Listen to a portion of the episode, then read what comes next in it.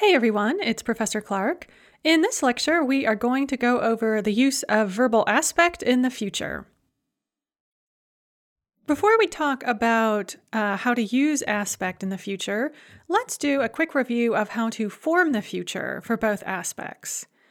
And we can form the future tense with both perfective and imperfective verbs, but we do it differently. So, if we want to form the imperfective future using an imperfective form, we combine a conjugated form of the verb быть, so буду, будешь, будет, будем, будете, будут, with the infinitive of an imperfective verb. For instance, Я долго буду читать «Войну и мир». I will be reading War and Peace for a long time. В университете я буду писать много эссе. At college, I will write a lot of essays. However, to form the perfective future, we just use a conjugated form of a perfective verb.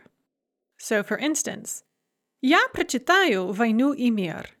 I will read War and Peace and I will finish it. Я напишу эссе.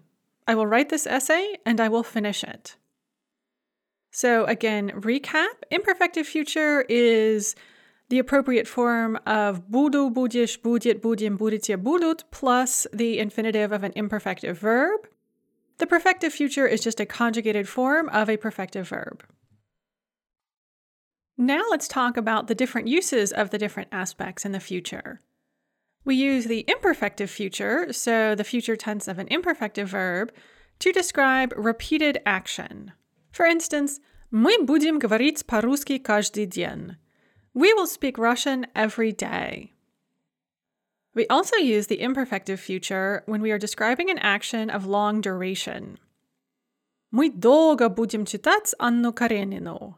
We will be reading Anna Karenina for a long time.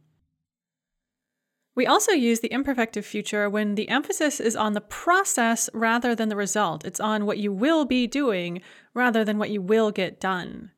So, for instance, что ты будешь делать на Черном море? Буду отдыхать. What will you be doing when you're at the Black Sea? I will be relaxing.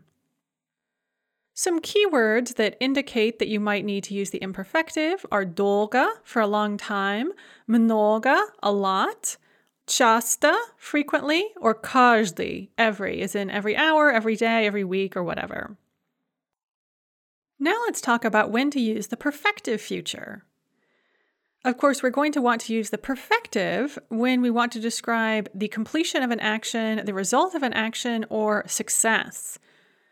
For instance, Я прочитаю книгу. I will read the book and I will finish it. I will read the book all the way through. Я куплю хлеб. I will buy bread. You won't just go shopping for bread, you will actually buy it.